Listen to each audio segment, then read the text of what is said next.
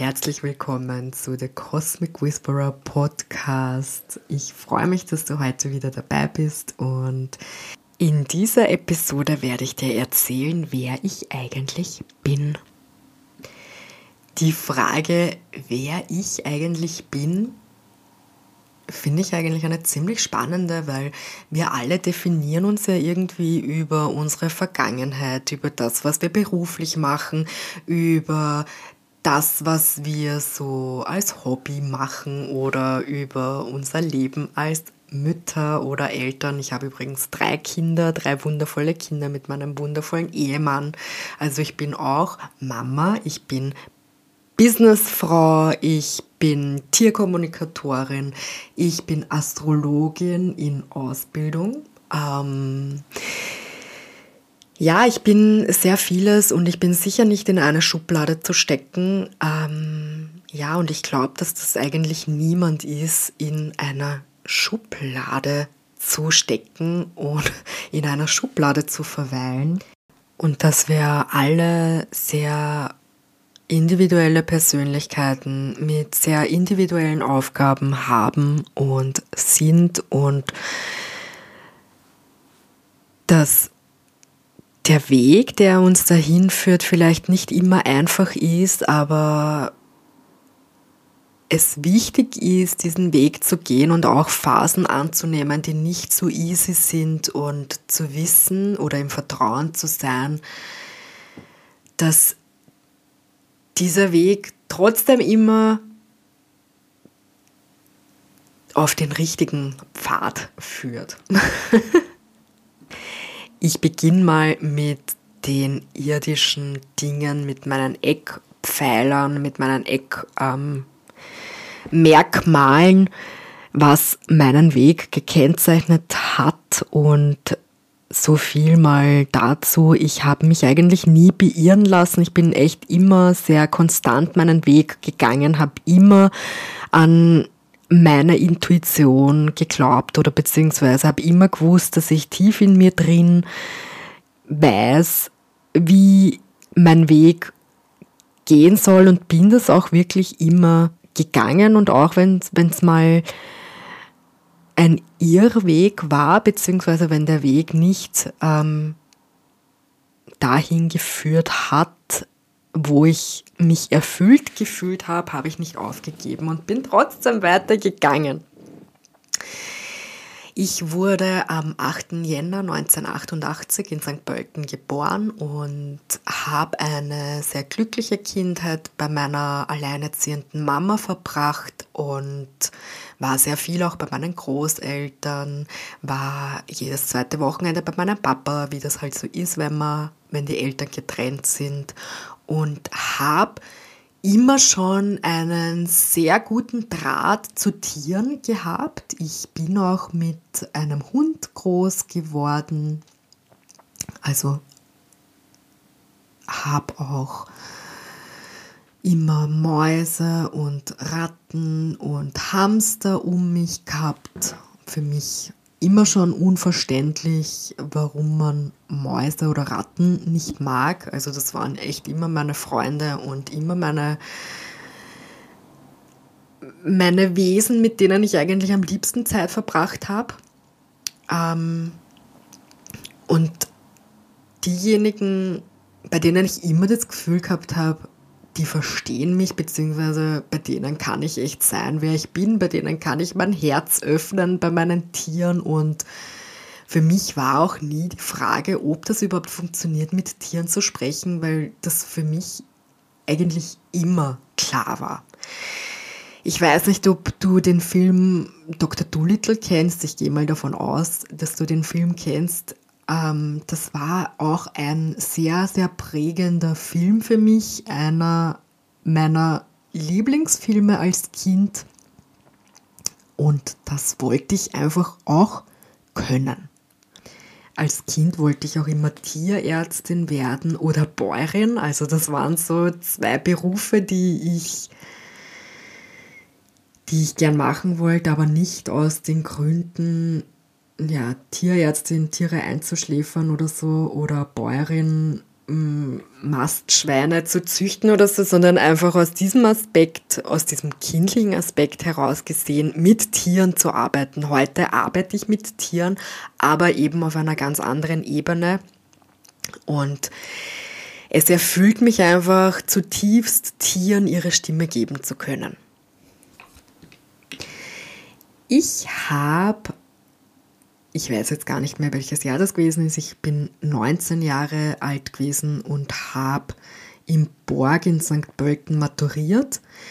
Und mir war klar, dass ich Visagistin werden möchte. Also ich wollte tatsächlich Visagistin werden. Ich wollte Menschen schminken. Ich wollte Modeschauen schminken. Ich wollte ähm, ja in die große Welt der Mode eindringen und ähm, auch habe auch sehr viel für Zeitschriften geschminkt, für die Liveball Style Bible, ähm, für Musikvideos und war da eigentlich sehr gut in der Szene. Habe auch Friseur, Friseurin dazu gelernt und den Friseurmeister sogar gemacht.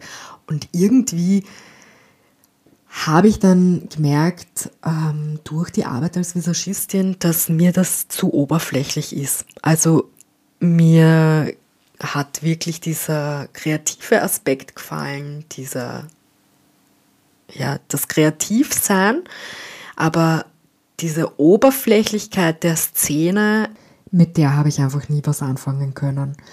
Ich habe nie verstanden, warum es gut ist, dünn zu sein oder abgenommen zu haben oder dass da Mütter mit ihren 13-jährigen pubertierenden oder vorpubertären Mädchen kommen und wollen, dass die dünn sind, damit sie in irgendeiner Modezeitschrift abgelichtet werden. Also das, das war nie meine Welt und das war mir immer schon zu oberflächlich. Also ich habe dann echt gemerkt, dass das leider doch nicht so meine Szene ist und bin dann auch mit 22 schwanger worden und mit 23 zum ersten Mal Mama und da verschieben sich dann sowieso die Prioritäten und für mich war dann klar, dass ich sicher nicht um die Welt reisen möchte und mein Kind zu Hause lassen oder dass das einfach ja gar nicht möglich ist für mich. Dann meine zwei Kinder waren es dann zu Hause zu lassen. Also das ja war dann doch auch nicht mein Weg, aber dieses Kreative war für mich schon sehr wichtig und so habe ich 2016 ein Stoffgeschäft eröffnet. Fadengold hat das geheißen.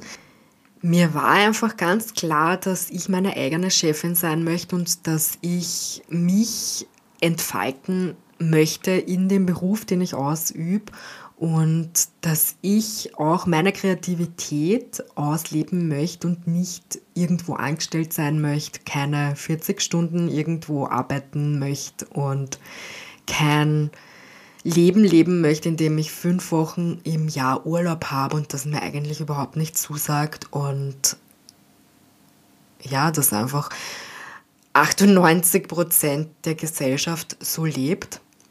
Sorry, wenn du das auch tust, aber das wäre einfach überhaupt nicht mein Weg und auch überhaupt nicht das, was, was ich einfach ausdrücken möchte, das, was ich leben möchte und ich bin echt happy,